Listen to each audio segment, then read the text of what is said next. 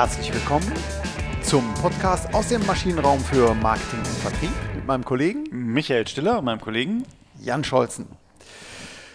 Ja, Weihnachten steht vor der Tür und äh, wir haben unsere allererste Weihnachtsfeier heute. Wir haben unsere erste Weihnachtsfeier ähm, und ich durfte mir sowas wünschen. Ich bin total nervös ein bisschen. Ja, äh, aber vielleicht, um den Hörerinnen und Hörern so ein bisschen Vorgeschmack zu geben, also ist es genauso geschmückt wie immer, wenn wir hier im Effektweitbüro sitzen und diese Folge auf, aufnehmen.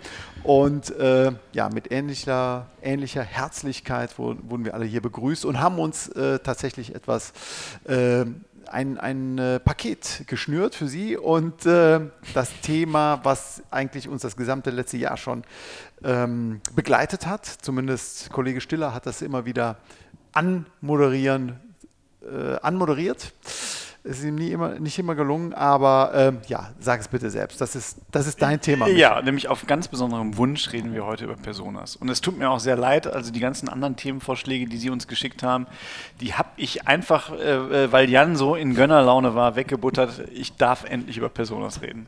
Genau.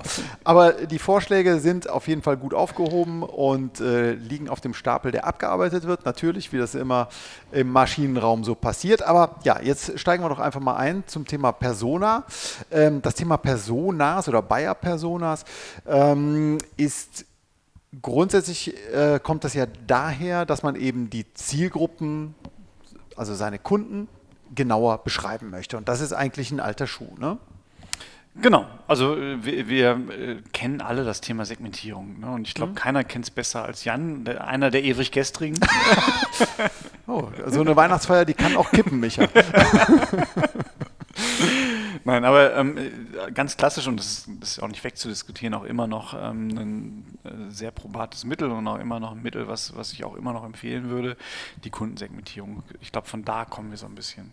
Genau. Also was wollen wir machen? Wir wollen unsere Kunden nicht nur finden, wir wollen sie auch begeistern und wir wollen sie auch binden. Das heißt, wir wollen mit dem begrenzten Budget, was uns zur Verfügung steht, möchten wir die Kunden äh, erreichen und auch bearbeiten und auch unser Produkt gestalten soweit.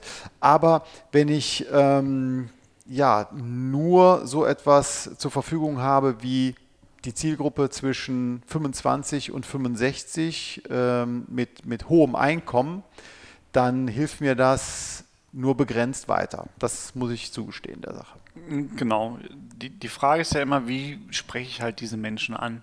Und auch da hat man ja früher schon, ist man ja schon weitergegangen. Also wir sind ja nicht nur auf demografische Merkmale gegangen, sondern haben ja auch mal versucht, noch so ein bisschen Soziodemografie oder gar Verhaltensmerkmale mit einzubauen. Mhm. Genau, also Klassiker in der, in der Demografie sind ja eben so Alter, Geschlecht, dann geht es schon in Richtung äh, Sozioökonomie mit, mit äh, Einkommen, Beruf, Bildung. Eine ganz bekannte Studie oder auch ein Unternehmen, was diese Milieus, die sogenannten Sinus-Milieus ja beschreibt, äh, war, glaube ich, in den 70er Jahren schon ähm, sehr früh unterwegs, um die Einstellungen und, und Werte, Bindungen der potenziellen Nachfrager zu beschreiben.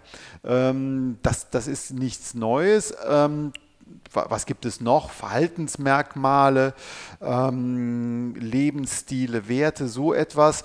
Und vielleicht, um hier in meinem kleinen Monolog mal weiterzumachen, aus meinem alten Leben, aus meinem alten Leben ähm, eine kleine Geschichte erzählt. Ähm, bei Psychonomics, Anfang der 2000er Jahre, ähm, ähm, damals in der, in der Finanzdienstleistungsbranche bzw. in der Versicherungswirtschaft hatten wir da eine psychografische ähm, Segmentierung uns überlegt. Das waren die geschätzten Kollegen, die das gemacht haben. Die haben geschaut, okay, welche Kriterien sind denn überhaupt relevant, wenn ich einen Versicherer ähm, auswähle und mich für eine bestimmte Versicherung für eine Versicherung entscheide. Ähm, und da gibt es natürlich Kriterien. Es muss irgendwie kaufverhaltensrelevant sein, es muss messbar sein. So ein Kriterium muss zeitlich stabil sein. Es muss ähm, ja auch differenzieren. Ne? Zwischen den unterschiedlichen Segmenten muss ich differenzieren können. Und da hat man eben gesehen, dass diese Einstellung gegenüber dem Vertreter, gegenüber Versicherungen im Allgemeinen, natürlich auch einer Preisorientierung und einige andere mehr noch, ähm, dass ich hier ähm, unterschiedliche Typen ähm, identifizieren kann. Ja, über eine Clusteranalyse, ähm, da kam dann eben raus ein sogenannter preisorientierter Rationalist. Das war jemand, der die Stiftung Warentest kauft, äh, im November seine Kfz-Rechnung, äh, Kfz-Versicherung kundigt. Da gab es aber auch so etwas wie den anspruchsvollen Delegierer, der typische MLP-Kunde, der weiß, okay, ich bekomme etwas Gutes und äh, zahle auch gerne etwas mehr dafür, aber ich delegiere dieses Thema Versicherung woanders hin. Also, ähm, zusammenfassend gesagt, gibt es da schon oder gab es auch äh, in der Historie schon immer so etwas, was auf Einstellungen und äh, Werte und auch das Verhalten abgezogen, äh, abgezielt hat. Und jetzt sagst du aber, ja, schön bis hierhin, aber Personas können mehr. Sorry, ich war gerade kurz draußen. Ähm, Nein, äh, genau. Also auch die, die Verhaltensforschung, die ist ja deswegen jetzt nicht obsolet geworden und es macht sicherlich auch Sinn, sowas zu machen. Es birgt aber halt auch große Gefahren. Also zum einen werden solche Daten ja ganz oft auch aus den eigenen Datenbanken herausgeholt. Also man schaut sich selbst das Kaufverhalten seiner Kunden an. Man, man schaut sich an, welche Produkte wurden gekauft und welche Produkte werden nicht gekauft. Quasi die ultimative Kundenentscheidung, die da herangezogen wird birgt aber auch so die Gefahren. Ich habe es letztens beim Kunden gehabt, da war so ein Produkt, ähm, es, es, ging halt um, um, um ein äh, regionales Ökostromprodukt. Und die Frage ist, warum kauft es keiner? Und jetzt kann man sich natürlich hinstellen, wenn es keiner kauft, dann gibt es einfach diesen Konsumenten nicht. Das kann aber halt auch viele andere Gründe haben. Das kann halt daran liegen, dass der Vertrieb das Produkt auch nicht richtig erklären kann und deswegen auch sehr ungern erklärt und deswegen gar nicht anbietet. Das kann daran liegen, dass es halt gar nicht in den Prospekten vorne liegt. Also die, wenn man die Flyer dann gesehen hat, das Standardprodukt war immer vorne und hinten musste man sich so das, das, das besondere Produkt raussuchen. Mhm. Also da habe ich natürlich in der, in der ähm, Forschung, ich sage mal, in den eigenen Kundendaten, habe ich natürlich immer so, ein, so, ein, so, ein, so, eine Gefahr drin, dass ich das selbst induziert habe, das Ergebnis. Also dass ich selbst das verursacht habe und selbst hergeleitet habe. Das andere ist der, der preisorientierte Rationalist, den du gerade so mhm. schön sagst, oder ich kann dann halt auch jedes beliebige andere Sinusmilieu mhm. eigentlich bedienen. Das sagt mir ja immer noch nicht, was muss ich denn jetzt machen für ein Produkt? Und warum ist der eigentlich preisorientiert? In der Energiewirtschaft, wir sind im Low-Involvement-Markt, da ist der Preis häufig das Einzige, was den Kunden überhaupt als Qualitäts- oder Differenzierungsmerkmal einfällt. Das heißt aber nicht, dass alle Kunden nur auf den Preis achten. Wenn das nämlich so wäre, wäre es zum Beispiel in der Energiewirtschaft gar nicht so, dass 70 Prozent der Kunden immer noch beim, beim Grundversorger sind mhm. ne, und damit definitiv nicht den günstigsten Preis haben. Mhm. Ne, und es ist aber auch nicht so, dass nur diese 9,6 Prozent der deutschen Haushalte, die, die im Jahr wechseln, dass das die einzigen sind, die auf den Preis achten würden. Also von daher, wir, wir brauchen eigentlich ein Konzept, was ein bisschen tiefer geht. Und ähm, die, die, die Idee war mal irgendwann, da, da werden wir sicherlich auch nochmal in einer Folge drüber sprechen, aus der Produktentwicklung heraus, vor allem aus dem Design Thinking heraus, mhm. konsequent den Kunden in den Mittelpunkt zu stellen. Genau, das hatten wir ja schon. Aber ich äh, fasse mal zusammen. Das fand ich, das fand ich schon äh, doch gut. Ähm, also ausgehend von meinen bestehenden Einstellungen und so weiter, sagst du, äh, das greift zu kurz. Warum? Weil ich verstehen möchte, wie komme ich denn überhaupt zu dieser Einstellung? Genau. Ist, ist das der Kniff, der, der die Zielgruppe oder das Segment dann irgendwann, wenn ich dahin komme, zur Persona macht? Ne? Wenn ich die dahinterliegende Motivation verstanden habe? Absolut. Okay all das, was du, was du gerade erzählt hast, gehört auch zu einer Persona dazu. Mhm. Also ich muss, äh, muss verstanden haben, wie ist er finanziell situiert? Ähm, ich muss verstanden haben, wie alt ist er denn ungefähr äh, oder sie? Ähm, ich muss verstanden haben, wo kauft er denn ein? All das, was, was ich auch in der klassischen äh, Konsumentenforschung auch gemacht habe. Ich glaube, der, der wesentliche Kniff und auch der wesentliche Ansatzpunkt, um, äh, wir hatten es schon mal in einer der früheren Folgen von vom, Kundenorientierung zur Kundenzentrierung. Mhm. Der wesentliche Punkt ist, wenn ich wirklich den Kunden zentrieren möchte und aus dem Kunden herauf auf mein, mein, mein Unternehmen gucke, dann muss ich halt in den Alltag des Kunden vordringen. Und dann muss ich mir in Persona-Konzepten, sorry für das Disco-Englisch mhm. äh, oder Disco-Deutsch, was, was ich jetzt anbringen werde, aber das sind halt immer diese sogenannten Jobs to be done.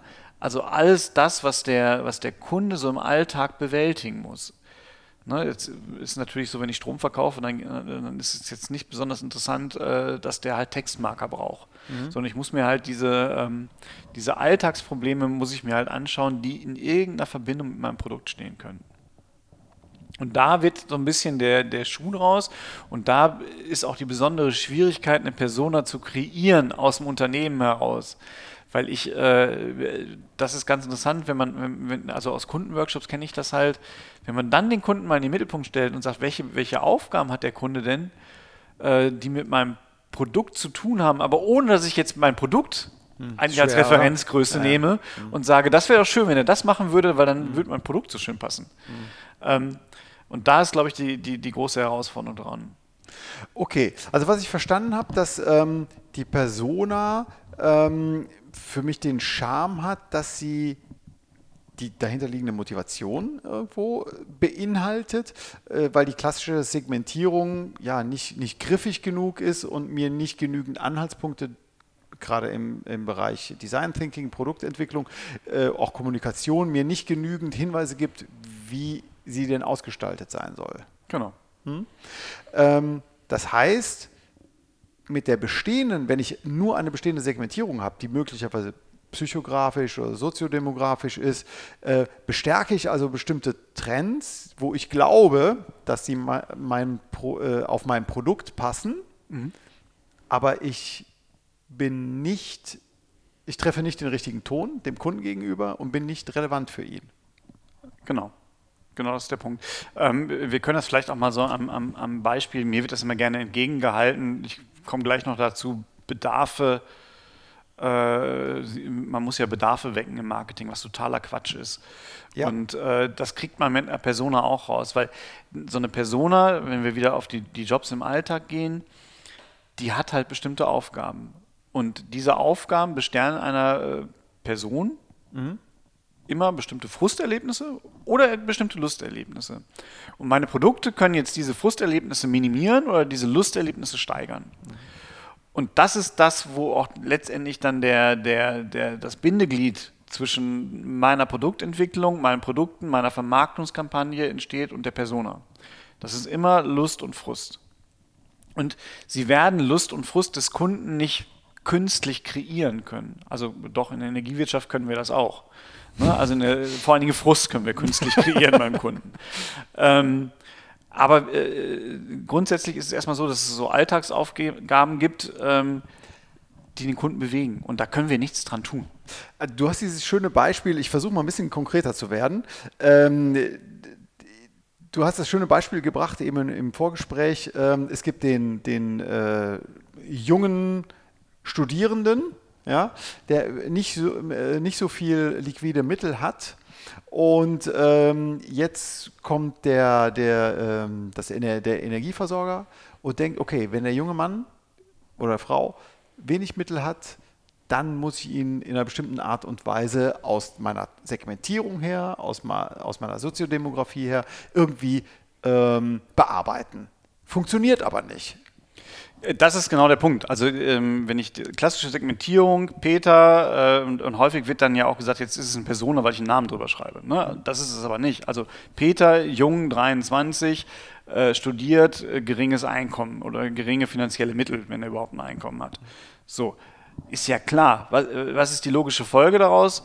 Peter, äh, geringe finanzielle Mittel, der möchte sparen. Deswegen möchte er jetzt einen günstigen Tarif haben, der ihm äh, noch irgendwelche Gimmicks gibt. Und falsch, komplett falsch. Äh, genau, ich kenne so einen Peter nicht. Ja. Ne, also ich kenne Peter, 23, geringe finanzielle Mittel und das, was er hat, investiert er in Bier, ja. isst dafür lieber trockenes Brot ja. und kümmert sich um nichts, außer im ersten und zweiten Semester um die, die Frage, was ist die coolste Party in der Stadt. Ganz genau. Also Energieversorger, total egal. Äh, absolut irrelevant, spielt keine Rolle. Hm? Erste Mahnung vom Energieversorger, auch egal. Bei der zweiten rufe ich da an. Mhm. Und wir haben in der Tat haben wir, haben wir äh, Kundenfokusgruppen durchgeführt, mhm. genau mit diesem Klientel. Und die sagen das auch. Ist doch nicht so schlimm. Dann ruft man da an und dann kriegt man so einen Ratenplan und dann bezahlt man das irgendwie ab wieder. Ne? Also da, da, ist dann auf einmal nichts mehr mit, äh, ich habe einen Studenten, junge, junge Familientarif, Studententarif äh, und dann, dann äh, ist mir ganz wichtig, dass mein iPad dabei ist, ist dem alles Schnurz. Und das kriegt man halt aus der Persona-Sicht wieder raus, wenn man sich mal so die Aufgaben anschaut, die Peter halt im Leben hat. Ne? Und das ist halt irgendwie diesen Stundenplan äh, hinzubekommen, irgendwie der Familie klarzumachen, ich studiere wirklich, aber irgendwie auch cool, diese, diese Freiheit zu genießen. In diesen, diesen täglichen Aufgaben, diese Jobs to be done, da kommt halt nicht drin vor, beschäftige dich mit dem Energiemarkt. Mhm. Ne? Und das ist das Schöne ja dann äh, an der Persona, sie ist so augenöffnend, dann auch einem, bei einem Auftraggeber oder jetzt hier im Beispiel äh, Energiewirtschaft, bei einem Energieversorger, zu sehen, aha, hm, ist das so schlau, jetzt hier äh, zu versuchen, diesen diese junge Zielgruppe äh, zu, gewinnen zu wollen ja. äh, oder eben nicht. Ne? Ja, es war gerade ein schöner ähm, äh, Ausflug eben in, in die Historie von äh, äh, Michael Stillers äh, Studentenzeit. Das, aber nur am Rande. Das passiert ganz selten, dass hier so private Themen verpackt werden. Kommen wir doch mal zum Punkt, ja, wie wie, ähm, wie gestalte ich oder wie, wie komme ich überhaupt darauf, eine Persona dann zu kreieren? Also äh, unsere Hörerinnen und Hörer wollen ja immer auch einen Benefit haben. So, was müssen sie denn jetzt nun tun? Der Name allein reicht nicht. Ähm, aber der Name ist schon mal gut, ne? Äh, ja, also der, der, der, die Kernidee ist ja, wir stellen uns jetzt unseren idealtypischen Kunden vor. Und idealtypisch nicht in der Form, wie gesagt, was wir gerade gesagt haben, wie könnte er am schönsten unser Produkt nutzen, sondern idealtypisch, wie lebt er denn so? Und ähm, natürlich kann ich das, äh, das, das ist auch so, so, ein, so, so ein Ansatz, wie ich habe ja vorhin schon gesagt, Persona-Konzept ist ganz eng verbunden mit dem Design Thinking-Konzept. Mhm. Schnell an den Markt gehen, schnell mit den Leuten reden, das ist eigentlich eine, eine, der, der, ideale Ansatz, dass ich mich wirklich mit diesen Leuten beschäftige, mich mit denen unterhalte, denen nicht jetzt sage, äh, wir verkaufen, äh, was weiß ich, ich möchte einen iPod Ihnen verkaufen, ne? was finden Sie denn schön daran, sondern äh, mich zu hinterfragen, wenn Sie Musik hören, äh, was ist da so Ihr Ablauf? Was ist so Ihr typischer Bedarf? Was macht Ihnen Spaß? Was macht Ihnen weniger Spaß daran? Mhm. Idealerweise im Feld. Wenn man es nicht im Feld machen kann oder wenn man sagt, ich möchte es nicht machen, dann hilft einem häufig auch schon weiter wirklich Post-its nehmen den, den, den, den, die Persona skizzieren in, in, in, in ihrer Soziodemografie mhm. und dann mal überlegen, was sind denn die Aufgaben und was macht Spaß bei diesen Aufgaben, was macht keinen Spaß bei diesen Aufgaben. Das ist mal so der ganz einfache Weg. Ein bisschen, ja? Ja, kurze Zwischenfrage dazu. Also äh, habe ich äh, soweit verstanden, was sind die Aufgaben? Also ähm, schon im Sinne äh, prozessorientiert vorzugehen oder was ist so, äh, setzen wir uns mal in, versetzen wir uns mal in die Lage desjenigen, äh, den wir beschreiben wollen. Aber das waren doch jetzt sehr stark verhaltensbezogene äh, Themen, also Musik hören, wie gehst du vor? Äh, das, das, ging ja noch nicht auf die Werte, auf die Einstellung, auf die äh, zugrunde liegende Motivation. Das brauche ich vor allem dann, wenn ich sage, ich tue mich schwer, mich in diese Kunden reinzuversetzen. Dafür ist es besonders gut, dass ich mir halt klar mache, was sieht dieser Kunde, was hört dieser Kunde. Ähm, also nicht im Sinne von Musik, sondern in, äh, was passt auf ihn Aufmerksamkeit ein, oder genau, wo, wo, richtet er seine Aufmerksamkeit hin? Genau, welche, mit welchen Botschaften wird er kon konfrontiert? Was sind so seine Aussagen? Mhm. Das ist alles, das wird in dieser sogenannten Empathy Map, also da, wo ich versuche, die Empathie des, dieses Menschen nachzubauen. All das tue ich aber nur deswegen, um mich besser in ihn hinein zu versetzen. Wenn ich generell schon ein gutes Gefühl habe, dann komme ich halt schon stark in diese äh, äh, Alltagsaufgaben rein. Ich muss halt nur aufpassen, nehmen wir mal wieder dieses iPod-Beispiel, mhm. äh, dass ich dann nicht direkt reinklebe, Alltagsaufgabe, äh, mit dem Daumen äh, die Playlist äh, durchfühlen können. Ne? Das ist halt nicht die Alltagsaufgabe, ja. sondern die Alltagsaufgabe ist es halt, ähm, beim Laufen ohne viel Aufmerksamkeit äh, Musik hören zu können. Mhm. Und dann muss ich mir eine Lösung dazu überlegen. Mhm. Ne? Und das ist halt das, was dann häufig falsch gemacht wird, dass dann halt bei diesen Lust- und Frustgeschichten, da, da werden dann meine Produkteigenschaften reingeklebt. Und das darf nicht passieren. Okay. Also wichtig ist, ähm, ja, dieses, ähm, die, die, die, die Grundhaltung, die Situation, in der der in der die Persona eben besteht, äh, gerade sich befindet, die zu formulieren. Äh, was ich aber noch gelesen habe, so ein bisschen auch in der Literatur. Ähm, du hast es in der Literatur gelesen? Ja, ich habe es in der Literatur gelesen. Ich habe es nicht in der Literatur gehört. Auch das gibt es heutzutage. äh, aber erzähle ich dir später beim Bier. Äh, ähm, hier stand drin, eine Identität mit all ihren Facetten beschreiben. Das stand da drin und ähm, mit, mit, mit ihren Vorlieben und so weiter. Also dieser Gedanke oder diese Idee, wie komme ich denn jetzt an diese, ja, doch an diese Psychothemen ran, was den äh, die Persona treibt, da ist mir noch etwas zu wenig Fleisch am Knochen. Was meinst du, wie komme ich ran in der Methodik? Wie ermittle ich das? Oder? Wie ermittle ich das, genau, und oder wie, wie, äh, ja, wie, wie finde ich es heraus? Genau, wie ermittle ich das? Genau. Also äh, ja, nochmal, also idealerweise rede ich mit diesen Menschen. Hm? Ne, das also ist so, dass, dass, dass qualitative Marktforschung. Das ist qualitative hm. Marktforschung, teilweise auch mit Beobachtung, wenn ich, wenn ich die Chance habe, einfach mal zu sagen, auch durchzusprechen mit dem, wie sieht denn dein Alltag aus? Ich spreche natürlich das nicht über den gesamten 24-Stunden-Alltag aus, hm. sondern immer da, wo ich glaube, dass ich da Ansatzpunkte habe. Ähm, das, das kann halt in so, in so, so Gruppeninterviews stattfinden, mhm. das kann aber auch in Einzelinterviews stattfinden. Nur der Hintergrund, auch da wiederum, ich sag mal, wenn man das nicht machen will, wenn ich sage, ich habe gar nicht die Mittel dazu, jetzt so viel Marfo zu machen. Ne? Mhm. Wenn ich ein Konzern bin, dann habe ich das irgendwie äh, eventuell parat. Wenn der Geschäftsführer einsieht, dass es Sinn machen kann, das ist ja auch immer noch ein ganz wichtiger mhm. Punkt. Äh, wenn ich das nicht habe, bin ich halt, komme ich auch schon relativ weit, wenn ich das versuche, so weit wie möglich für mich selbst abzuleiten. Ne, immer wieder allerdings idealerweise mit einer Kollegin oder einem Kollegen, der einen nochmal so korrigiert und sagt, nee, wir denken schon wieder aus unserer Sicht. Ne? Wir müssen uns in diesen Alltag reinversetzen. Okay, also die eigene Lösung muss, äh, darf gar keine Rolle spielen. Die ich, also die Problemlösung, die genau. ich als Anbieter habe, darf da keine Rolle spielen haben. Qualitative Marktforschung wäre äh, ein Angang dabei. Ähm, ja, aber ein klassischer Kritikpunkt am Persona-Konzept, wie weiß ich denn, dass ich die richtige und die relevante Persona beschrieben habe? Also schön, äh, ich habe eine heterogene Zielgruppe ähm, und nach dem 80-20, nach der 80-20-Regel habe ich natürlich einige wenige wichtige Kundengruppen oder auch möglicherweise Personas. Wie vermeide ich denn, dass ich jetzt die C-Kunden in mit, liebevoll beschreibe und mich danach äh, dafür auch lobe, äh, die aber dann für mein Unternehmen beim Umsatz, beim Absatz gar keine Rolle spielen. Wie vermeide ich das? Du kannst es nicht vermeiden. Das ist mal so erste, der erste Punkt. Also eine Persona ist, wie gesagt, aus der Produktentwicklung heraus gedacht, wir wollen Lösungen für Probleme finden, die, die vorher noch nicht gelöst worden sind. Wir wollen halt mhm. Lust steigern, Frust mindern in, in, bei, bei Task oder bei Alltagsaufgaben die wir vorher noch nicht hatten. Das können wir auch kommunikativ machen, um halt relevant zu werden für unsere Kundengruppen. Der, die Rückführung einer Persona auf eine Segmentierung, was immer wieder gemacht wird, was ich auch verstehe, was ich auch versuchen würde. Mhm. Aber grundsätzlich ist eine Persona erstmal nur ein idealtypischer Mensch ich kann kaum sagen, passt das eigentlich auf diese Zielgruppe. Was ich jetzt natürlich wieder machen kann, ich kann mir halt aus dieser Person heraus die soziodemografischen Merkmale, die psychografischen Merkmale, die ich aus Datenbanken eventuell habe, mir wieder rausschneiden und sagen, mhm. ich segmentiere jetzt mal innerhalb meiner Datenbank. Äh, ob ich dann aber halt diese Alltagsaufgaben dieser Persona wirklich in dieser Gruppe finde, kriege ich dann letztendlich auch nur wieder einigermaßen verlässlich raus, wenn ich dann Marfo in dieser, in dieser Segmentierung mache. Mhm. Es gibt erstmal keine direkte Verbindung zwischen Segment und Persona. Das ist ernüchternd. Aber ich verstehe es, ich verstehe es, weil es äh, schon ein sehr, ähm, es ist ein sehr breites Konzept, es ist ein sehr plastisches, sehr anschauliches Konzept.